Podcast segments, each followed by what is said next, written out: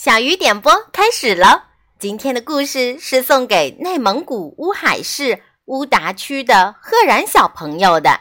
六月九号，也就是今天，是你五岁的生日。爸爸妈妈希望你快乐的成长，并且可以成为一个有主见、懂得感恩的乖宝宝。爸爸妈妈永远爱你。特意为你点播了小公主苏菲亚的故事哦。好。咱们赶紧来听《小公主苏菲亚之勇敢的飞行》。鼓乐手吹响了号角，德比飞行比赛开始了。坐在看台上当观众的苏菲亚兴奋极了。你知道吗，苏菲亚？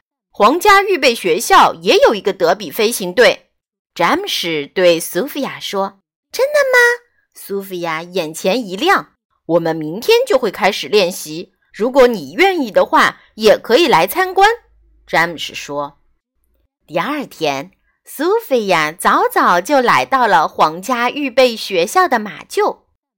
学校德比飞行队的教练对他说：“可爱的公主，观看比赛不在这里，看台在那边。”苏菲亚说：“我不是来观看比赛的，我要参加比赛。”大家听了都很吃惊。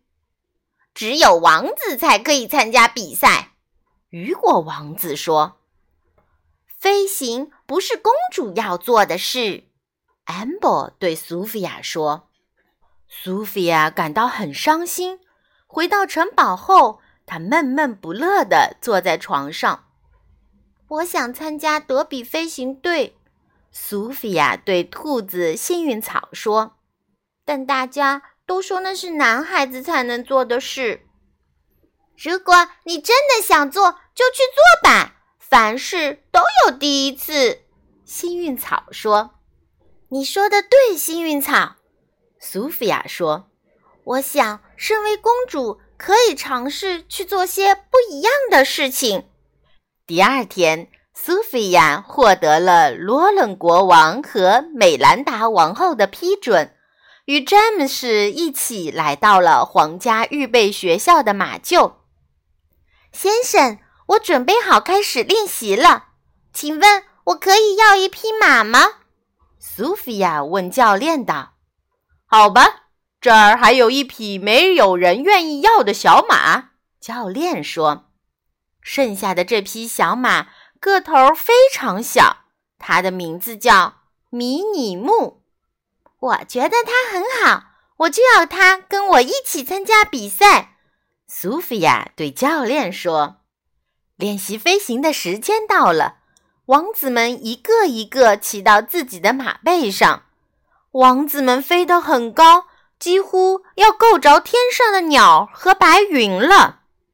苏菲亚也想骑到迷你木的背上，可是她不知道该怎样骑上去。让我来帮你上去吧，詹姆士关心地说。“好的，谢谢你。”苏菲亚感激地说。终于，在詹姆士的帮助下，苏菲亚爬上了马背。驾，我们走，迷你木！苏菲亚开心地喊道。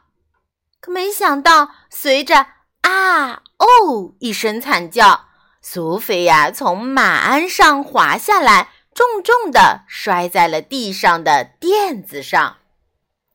这时，雨果王子刚好在此飞过，看到了这一幕。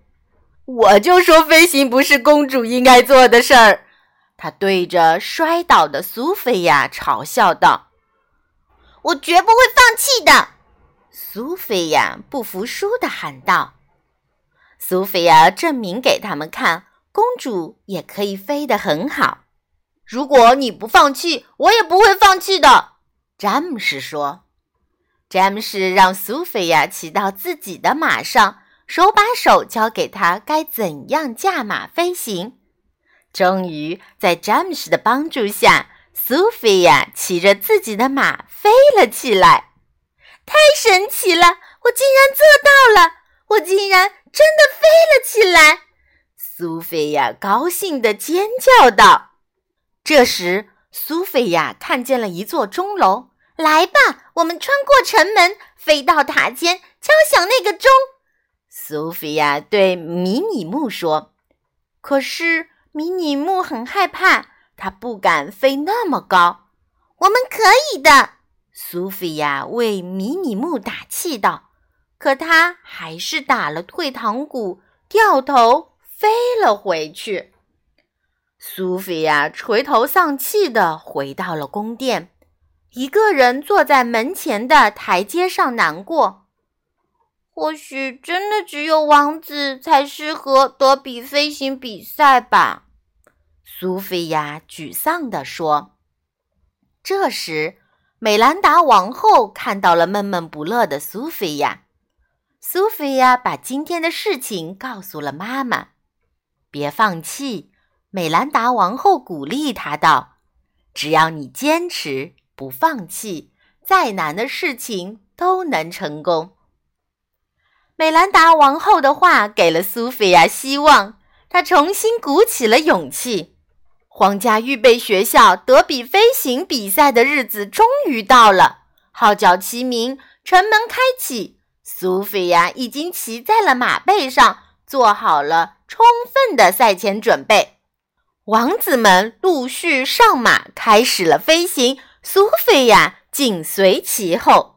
苏菲亚驾着迷你木越过了一棵棵大树，接着他们穿过了桥洞。他和迷你木配合得很默契，他们离王子们的距离越来越近。王子们都不敢相信自己的眼睛，苏菲亚竟然追了上来。当苏菲亚和迷你木来到钟楼前面时，迷你木又开始害怕起来。我们可以的，迷你木，苏菲亚鼓励道。这一次，迷你木被苏菲亚坚持的精神所鼓舞，没有退缩。它载着苏菲亚一直往上飞呀飞呀，终于，他们飞到塔尖。苏菲亚敲响了塔尖上的钟。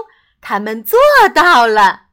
最后，苏菲亚和詹姆士同时到达比赛的终点。苏菲亚和詹姆士赢了，教练高兴地宣布道：“这真是太棒了！”苏菲亚接过安博送来的德比王冠，激动地说不出话来。苏菲亚把迷你木送回到皇家预备学校的马厩。在路上，他抚摸着他的爱马，微笑着对他说：“干得好，迷你木！